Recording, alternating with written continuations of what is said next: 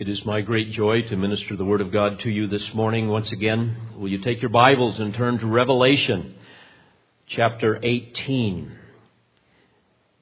Over the course of many months, we have now arrived to chapter 18, and this morning we will f- focus on the first three verses. Let me read them to you. Revelation 18. After these things, I saw another angel coming down from heaven, having great authority, and the earth was illumined with his glory. And he cried out with a mighty voice, saying, Fallen, fallen is Babylon the Great, and she has become a dwelling place of demons and a prison of every unclean spirit and a prison of every unclean and hateful bird. For all the nations have drunk of the wine of the passion of her immorality, and the kings of the earth have committed acts of immorality with her, and the merchants of the earth have become rich by the wealth of her sensuality.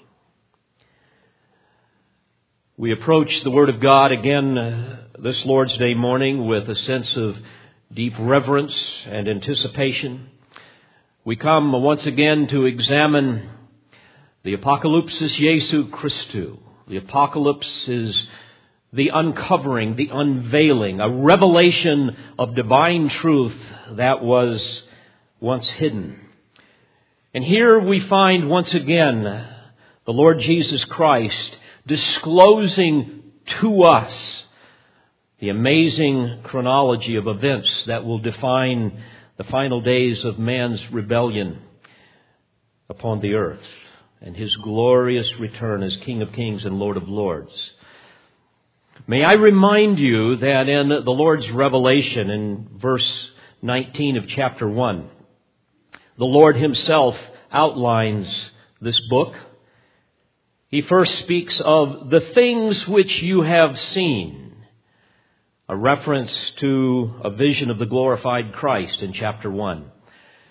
And then he wants the apostle John to record, secondly, the things which are.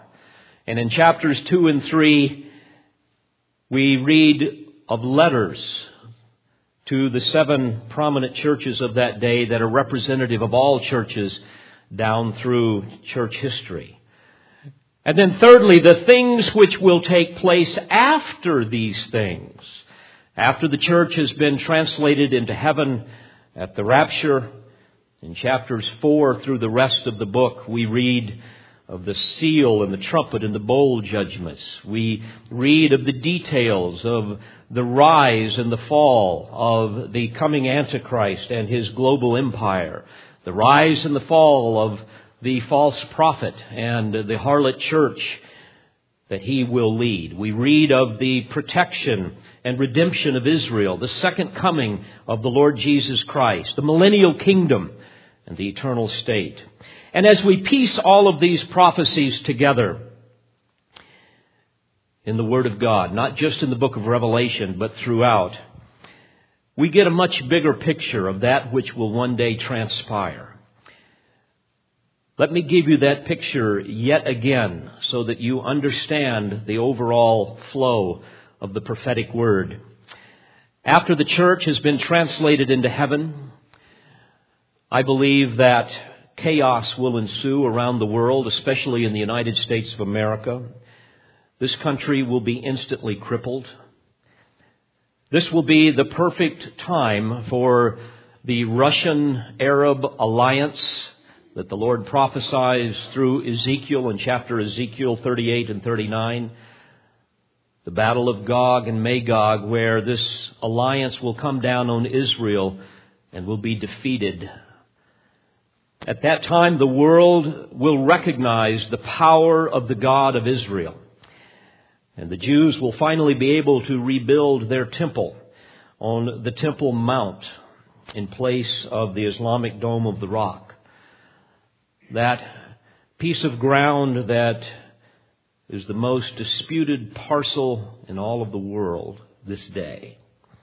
And during this time, A diabolical leader will arise the Bible calls the Antichrist, and he will offer a false peace to the world to bring order out of the chaos that has just occurred because of the rapture and as a result of the defeat of the massive Red Army and the Islamic forces.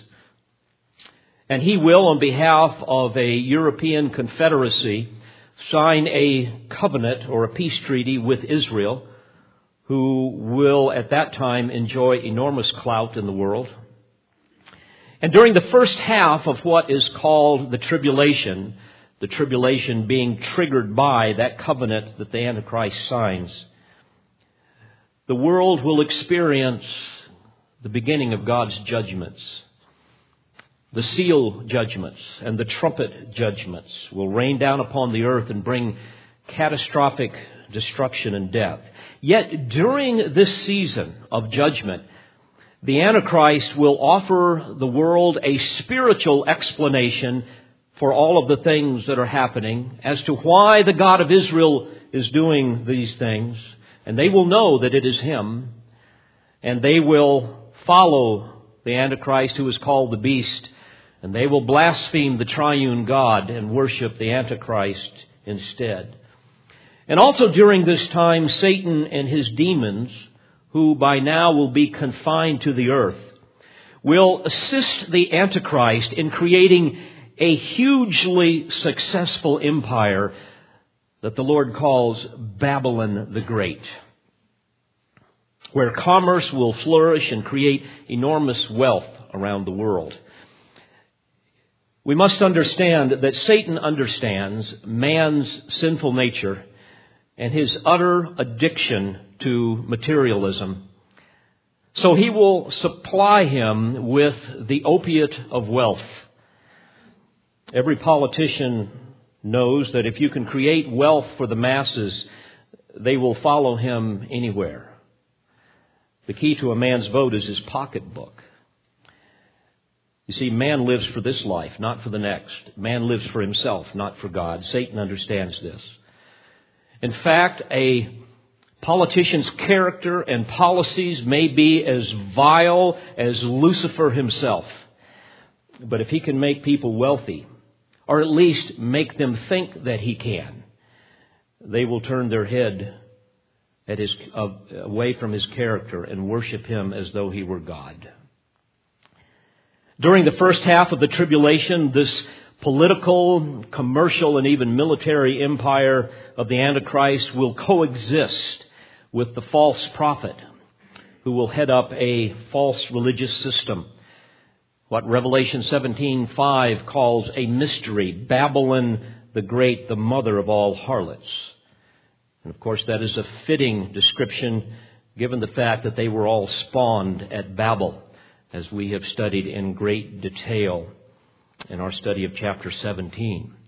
The false prophet will use his alleged miracle working abilities to deceive the world into worshiping the Antichrist and wearing the mark that he will require on their bodies. And the Antichrist will initially use this religious system to both unify as well as control the nations of the world so that he can advance his political agenda. While many people will be saved during that time because of the testimony of the 144,000, because of the two witnesses, the angelic preachers, and many saints who will come to Christ during that time, both Jew and Gentile, many will be martyred. Towards the end of the first half of the tribulation, the Antichrist will fake his death and resurrection and desecrate the Jewish temple in Jerusalem. And at that point, he will establish himself as God and demand that the world worship him. At that point, also, he and other nations that are part of his confederacy will turn against the harlot church. It will be destroyed. And during this second half of the tribulation, towards the end, right before the Lord returns, we read how God will pour out seven final judgments, seven bowl judgments, to plague the beast worshippers and wreak havoc on the ecosystems of the world, causing men to blaspheme God.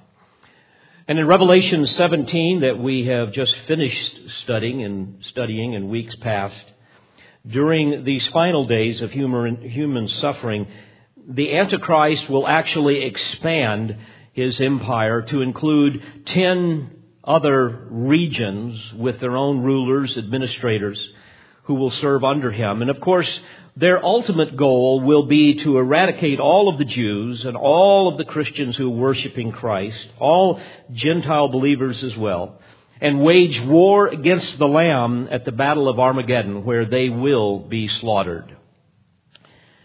Keep in mind that Satan's consuming passion this very day is to prevent the coming Messiah King from fulfilling his promises to his covenant people Israel and establishing his glorious kingdom upon the earth.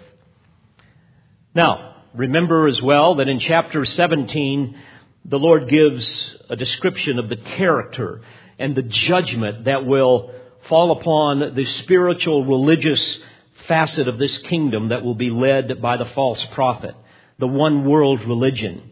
And now we come to chapter 18 where he gives us a description of the character and the judgment of the political, com- commercial component of this coming kingdom led by the Antichrist, which will include a one world economy. These events in chapter 18 will occur just before the seventh bowl judgment. The six prior bowls will encompass the last few weeks and even days and hours. And then the final fall of Babylon will culminate in the seventh bowl, which will lead to the killing fields of Armageddon in the final hours just before the Lord returns. May I remind you of those bowl judgments in chapter 16 there will be loathsome and malignant sores upon all who worship the beast. The second bowl will be the oceans turning into blood like that of a dead man, and every living thing in the sea will die. The third bowl will befall the fresh waters of the world with the same fate, where they will become toxic. The fourth bowl will be men being scorched with fierce heat from the sun which in many ways I see as a divine parody on the great hoax of global warming that has been foisted upon our world today. The fifth bowl will be the darkening of the luminaries in the heavens. The world will become dark. And then the sixth bowl will be the great river Euphrates, and its water will dry up, and that will prepare the way for the kings from the east, the Word of God tells us. Even as God parted the Red Sea with the dry land and thereby lured the Egyptian charioteers into a watery tomb some 3,456 years ago. So too, once again, the Lord will lay another trap for the enemies of Israel by drying up the river Euphrates and they will come into the land of Israel and be destroyed.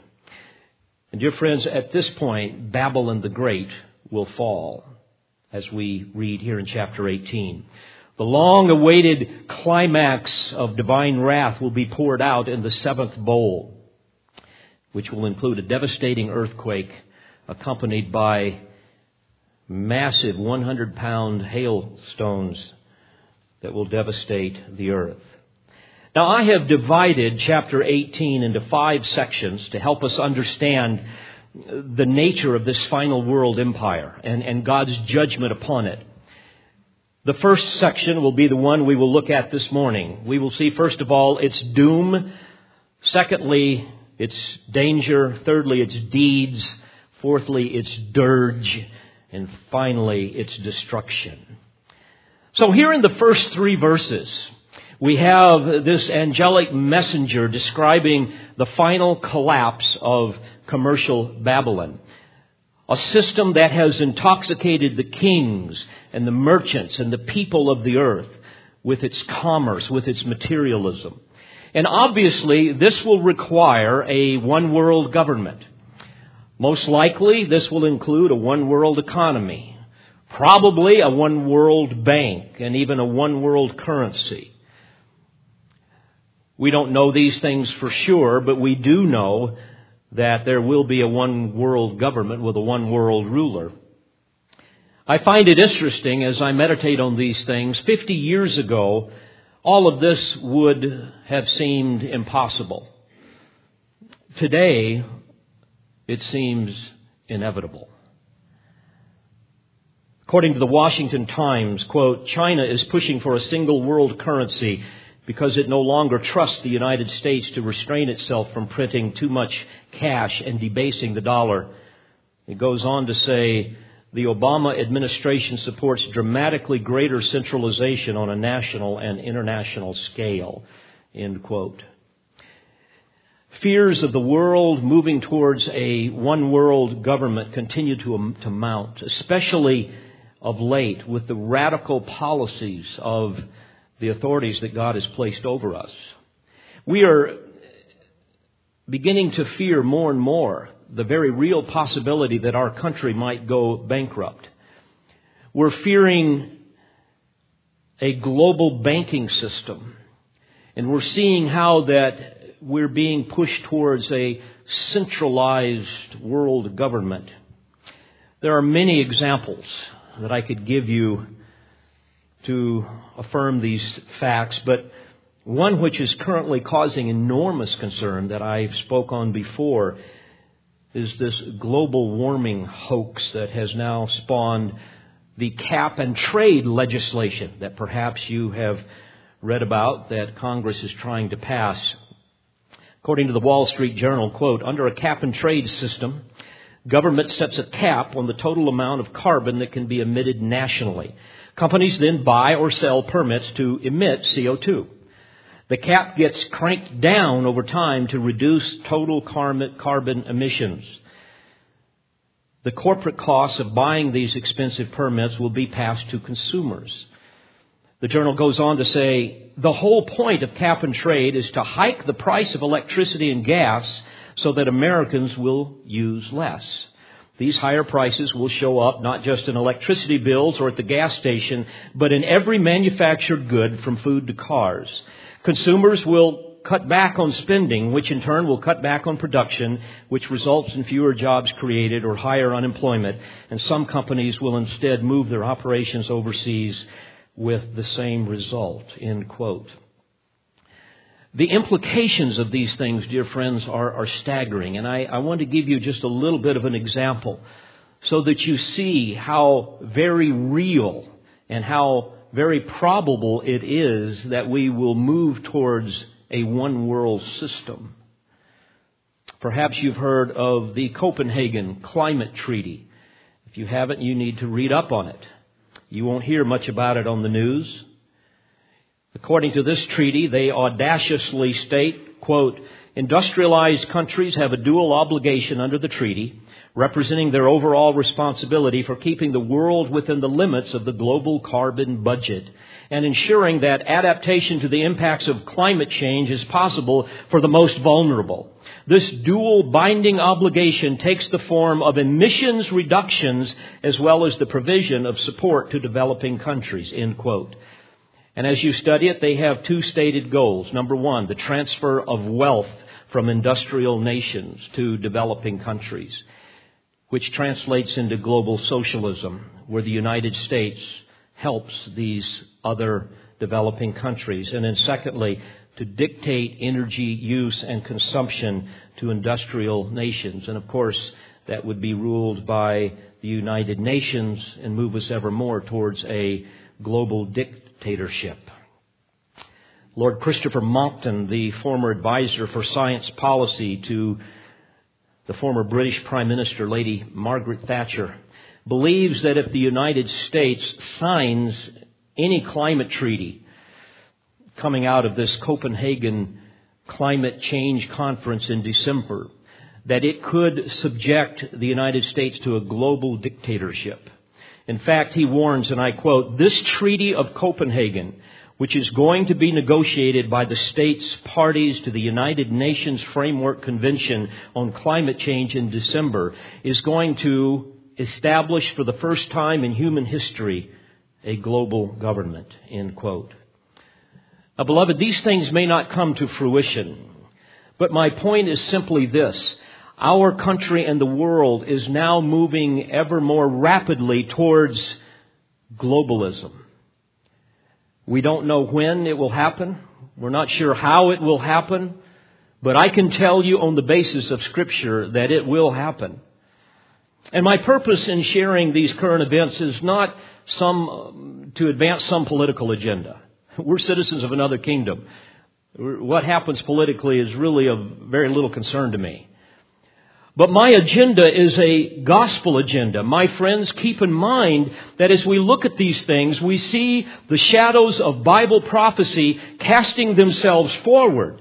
Jesus is coming again, and it could be very soon. And therefore, as Christians, our priority must be to proclaim the gospel of Christ to a lost and a dying world while there is still time. Now, let's examine more closely the inspired record concerning the fall of Babylon the Great, this coming global empire. The first three verses of chapter, uh, chapter 18 give us insight into, first of all, its doom. And that's what we will examine this morning. Verse 1, we read, After these things. In other words, after the vision of divine judgment that John has just seen, regarding the harlot church in chapter 17, though the harlot church and the headquarters of the Antichrist will share the same geographical headquarters, Babylon the Great, now we see that there is an emphasis on something very different, on a different aspect of Babylon the Great. We're going to see in verse 3, it has to do with the power of her luxury. In verse 7, her attitude of arrogance. In verses 3, 11, 15, and 23, her concentrated commerce with the kings and the merchants of the earth. And in verse 17, as well as those who make their living by the sea. So the focus here is on the collapse of the economic prosperity and arrogant luxury of commercial Babylon. Chapter 17 had to do with the religious system. Chapter 18 has to do with the economic system. So he says, After these things I saw another angel coming down from heaven, having great authority, and the earth was illumined with his glory. Another here in the original language is allos, another of the same kind. It is not heteros, another of a different kind. So this is not referring to Christ, but another angelic messenger like the one in chapter 17.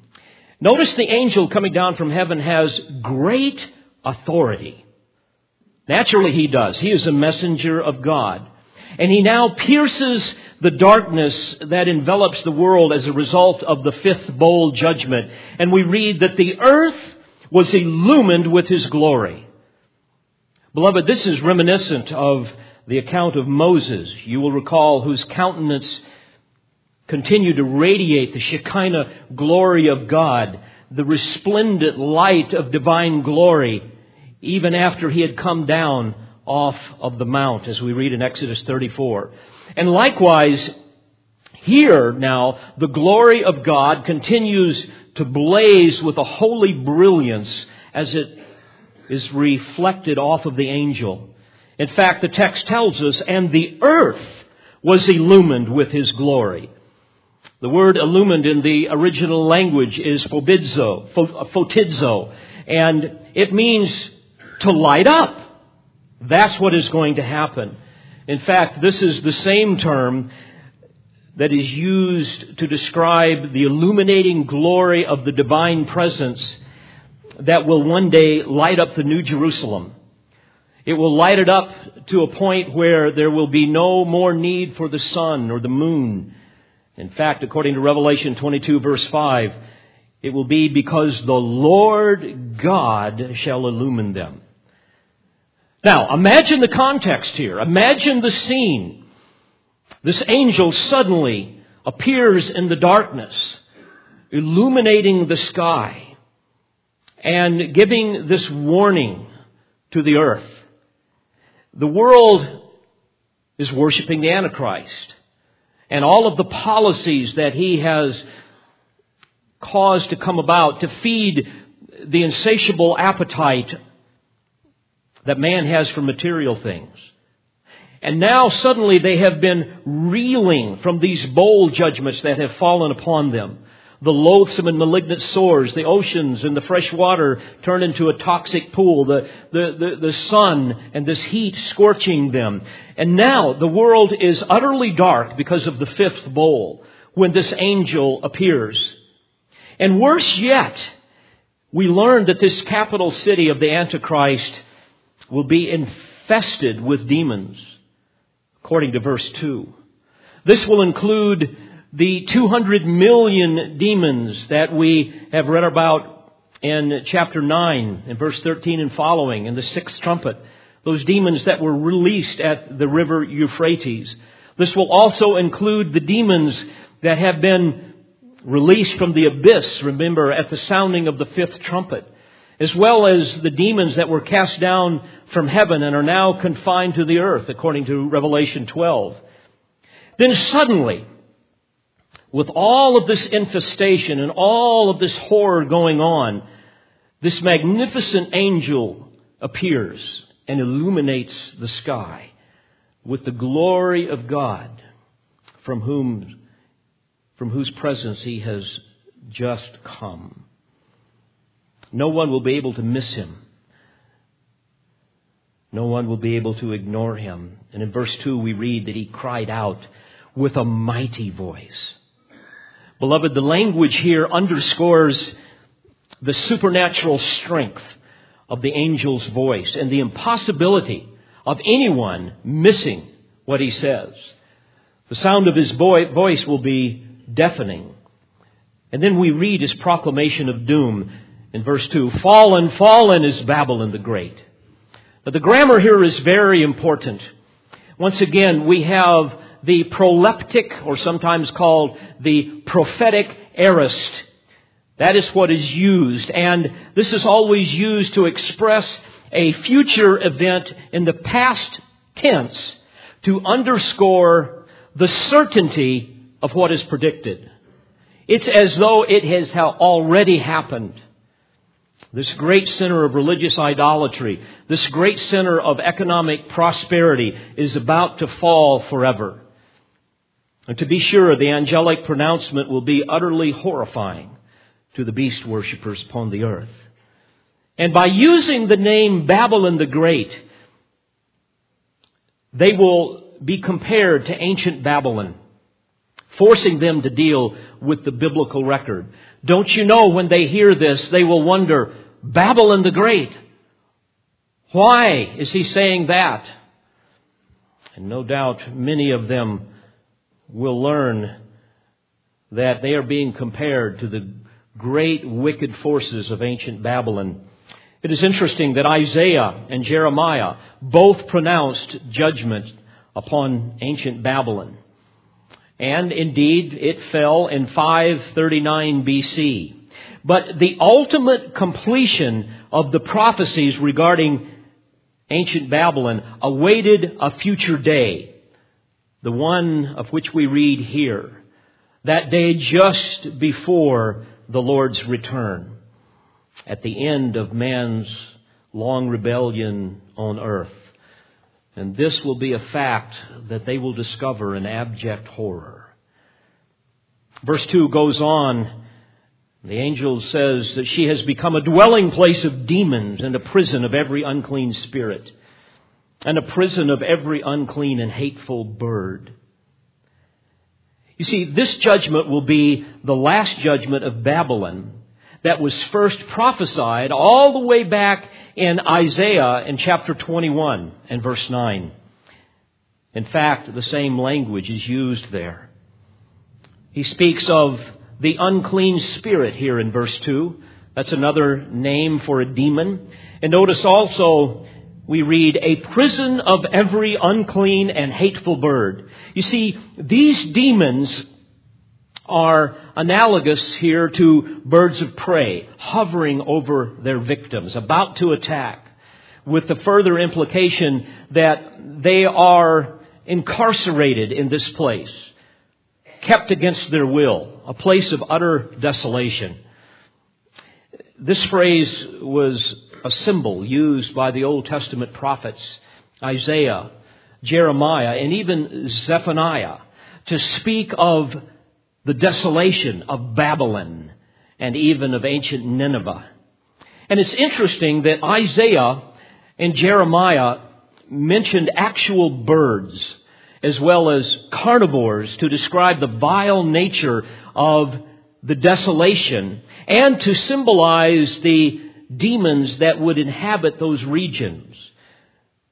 They referred to the pelican, the hawk, the ostrich, the owl, the raven, together with other unclean animals like the jackal and the hyena, satyrs, which were also shaggy goats. In fact, in Zechariah 5, the prophet used the stork, another unclean bird, to symbolize the demonic forces that will one day both facilitate as well as protect this idolatrous, materialistic system energized by Satan and ruled by the Antichrist, that system that will dominate the world, Babylon the Great. So here in verse 2, we discover that Satan and his minions and these demonic agents of evil are symbolized as, as unclean and hateful birds. And as we study the text, we learn that they will have an enormous role to play in this final world system because they will use this system to intoxicate beast worshippers, to intoxicate unbelievers with the wine of materialism. The city, this headquarters of world commerce, will be a place where seamen, where, where, where Satan and demons are absolutely in charge. They are confined there. Now, this should be no surprise to us. Wherever God is not worshiped, the blasphemous doctrines of demons will prevail, and idolatry will proliferate. Of course, this is a violation of the first two commandments. And a certain proof of idolatry will not only include the rejection of the gospel of Jesus Christ and the worship of some false God, in this case, the worship of Satan through the Antichrist, but it will also include sexual immorality and wanton materialism. And we see this in our culture today, do we not? As we look around, our world is filled with every imaginable form of immorality. And to my amazement, they continue to build more and more temples erected to the god of materialism, better known as shopping malls. And now you can even worship your material god at home through the internet, through catalogs. Isn't it interesting how our world always some, wants something bigger and better? Or in some cases, smaller and faster. You, you very seldom hear anyone say, you know, I've got all I need. I am content with what I have. That's not how it works. As we read chapter 18, it also becomes obvious that the luxurious living and the amassing of wealth that the kings and merchants of the earth will one day enjoy, along with the consumers of their goods and services, all of this tells us that the future economic system will be that of, a, of free market capitalism. It's interesting. Communism and socialism have proven to be colossal failures. Only capitalism produces wealth. That's why the United States is the envy of the world. And I find it interesting to watch how quickly uh, Europe and China and Russia and virtually every other country in the world, except some in the United States, are running from the economic quagmire of socialism in favor of free market capitalism. And even the leftists that are currently in power in the United States are beginning to reap the tragic results of failed policies and they're watching the rise of this massive revolt against them. Because, as history has proven, the foundational principles of liberalism that perpetuates the the, the culture of entitlement and the redistribution of wealth and massive government control are not only counterintuitive, but they're doomed to fail. As Margaret Thatcher once said, quote, the problem with socialism is that eventually you run out of other people's money, end quote. And that's what we're seeing. And eventually, dear friends, as we study the Word of God, we see that the Antichrist will gain his following by offering the world not only peace, but prosperity. And he will do so by offering solutions that will rescue the nations from their economic woes. So global capitalism will eventually dominate the world. And Satan will use this to appeal to man's lust. The lust that man has for increasing wealth and material things, as well as to convince him of his own self-sufficiency. I'm reminded of the Lord's encounter with the rich young ruler, you will recall in Matthew 19. Remember, this rich young man loved his possessions and himself more than God and his neighbors. This caused Jesus to warn in verse 24, it is easier for a camel to go through the eye of a needle than for a rich man to enter the kingdom of God. So the angel announces their doom. Fallen, fallen is Babylon the Great.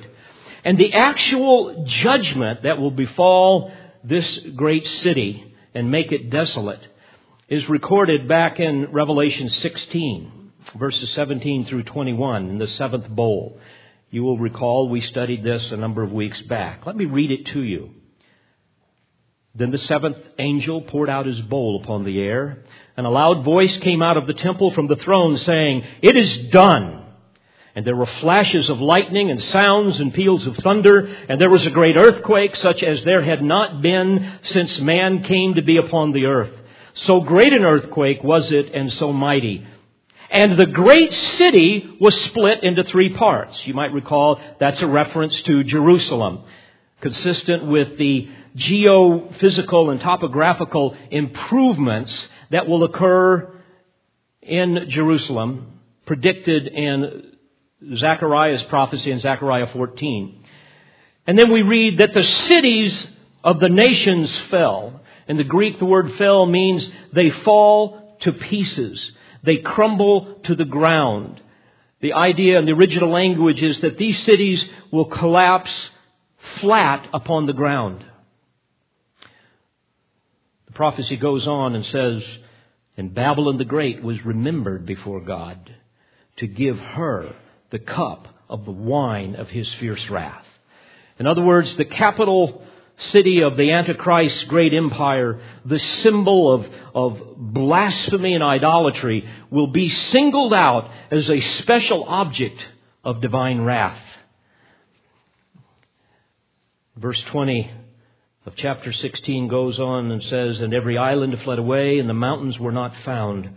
And huge hailstones, about 100 pounds each, came down from heaven upon men. And men blasphemed God because of the plague of the hail, because its plague was extremely severe.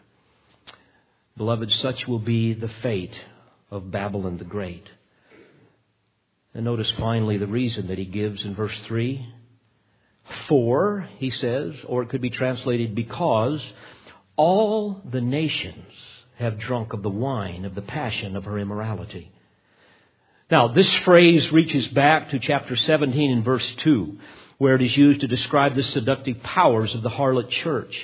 So here we learn that the cause of her doom will not only include her, her wanton luxury and materialism, that which this vile city has used to intoxicate the nations of the world, but also because of their religious involvement in that harlot church that will ultimately be destroyed.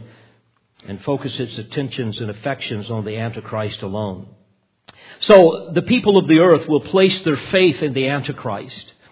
And the imaginary, inexhaustible resources that he offers them.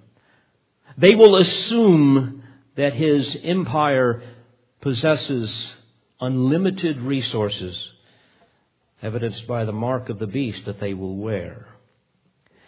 Do we not already see this in our country, where masses of people expect the government to care for them? And politicians know how to buy their votes by spending unimaginable amounts of money as if there is an endless supply. And we are now experiencing, for example, unprecedented deficits in our country. In fact, since January, I, I read just yesterday, the national debt in America has quadrupled to around 12 trillion with no end in sight. So, verse 3, the purpose of the judgment will be because all the nations have drunk of the wine of the passion of her immorality. And then it goes on to say, and the kings of the earth have committed acts of immorality with her, and the merchants of the earth have become rich by the wealth of her sensuality. That could also be translated because of the power of her wantonness. Power Dynameos in the original language. It is a term that could be translated power or wealth, and it implies here that the vast wealth and luxury of Babylon will be the energizing force that will make the kings and the merchants fabulously wealthy. In fact, the term sensuality, which can also be translated wantonness, describes the sheer insolence and arrogance and self indulgence that will characterize the inhabitants of the city and of the people of the world. The people will not only be blasphemous idolaters, but they will also be utterly consumed with pride because of their wealth and their lavish lifestyles. And historically, this has always characterized people who are fabulously wealthy, especially the political and religious elite. So, dear friends, we have before us history waiting to be revealed, waiting to come to fruition. Amazing. A, detailed account of where the world is heading. A world that is staggering around in a drunken stupor. A world that is like a man who is inebriated, only here it is inebriated with wealth, and yet its appetite is never satisfied. It's always wanting yet another drink of something that will satisfy that insatiable lust for more. Compare this with the attitude that God requires according to James 5 and verse 1 where we read, Come now, you rich, weep and howl for your miseries which are coming upon you. Your riches have rotted and your garments have become moth, become moth-eaten. Your gold and your silver have rusted, and their rust will be a witness against you and will consume your flesh like fire. It is in the last days that you have stored up your treasure. Behold, the pay of the laborers who mowed your fields and which has been withheld by you cries out against you. And the outcry of those who did the harvesting has reached the ears of the Lord of Sabaoth. You have lived luxuriously on the earth and led a life of wanton pleasure. You have fattened your hearts in a day of slaughter. Beloved, in closing this morning, I wish to challenge you with these thoughts. It is easy for us, even as Christians, to yield to this temptation of wanting more, never being satisfied, never being content. The affluent culture in which we live pushes this upon us constantly. I often think how interesting it is that they change the models of the cars just a little bit every year so that you look at your car and you can see it just doesn't measure up to the new model. And on and on it goes. And very subtly, we can allow our love for Christ to be eclipsed by a love for things. A sin that is so easily verified by just examining our spending habits, our stewardship, our patterns of giving, even within the church. Very quickly, we can see where we lay up our treasure. Is it on earth or is it in heaven? Paul warns in 1 Timothy 6, verse 10 But those who want, which literally means eagerly desire, those who want to get rich fall into temptation and a snare and many foolish and harmful desires which plunge men into ruin and destruction. Let me pause there. Think of all the ways this can happen. All of the Ponzi schemes, all of the get rich quick programs that are out there, gambling, playing the lottery, which is nothing more than a tax on the poor and the ignorant. Paul goes on to say, For the love of money is the root of all sorts of evil. And some, by longing for it, have wandered away from the faith and pierced themselves with many a pang. Well, dear friends, Satan will use man's obsession for riches to lure him into worshiping the, worshiping the Antichrist. And one day that whole wicked system will come crashing down. I challenge you this morning with another way, God's way where he pleads with us to lay up our treasures in heaven, not on earth. You see, dear friends, our focus needs to be on our need for the forgiveness of sin. Our focus needs to be on being reconciled to a holy God. Our focus needs to be on the glorious gospel of Christ where we understand that we must trust in the Lord Jesus Christ as our only hope of salvation. The one who bled and died on a cross of Calvary as a substitute for our sins, that we might have His righteousness as He took upon Himself our sin. For this reason, the Lord said in Luke 9, verse 23, If anyone wishes to come after me, let him deny himself and take up his cross daily and follow me. For whoever wishes to save his life shall lose it. But whoever loses his life for my sake, he is the one who will save it. For what is a man profited if he gains the whole world and loses or forfeits himself? Let's pray together. Father, thank you for these truths that cause us to examine more closely our own hearts. Lord, I pray especially for those that do not know you, that today would be the day they confess their sin and come running to you as their Savior. Lord, I pray that you will use these truths to stir our hearts.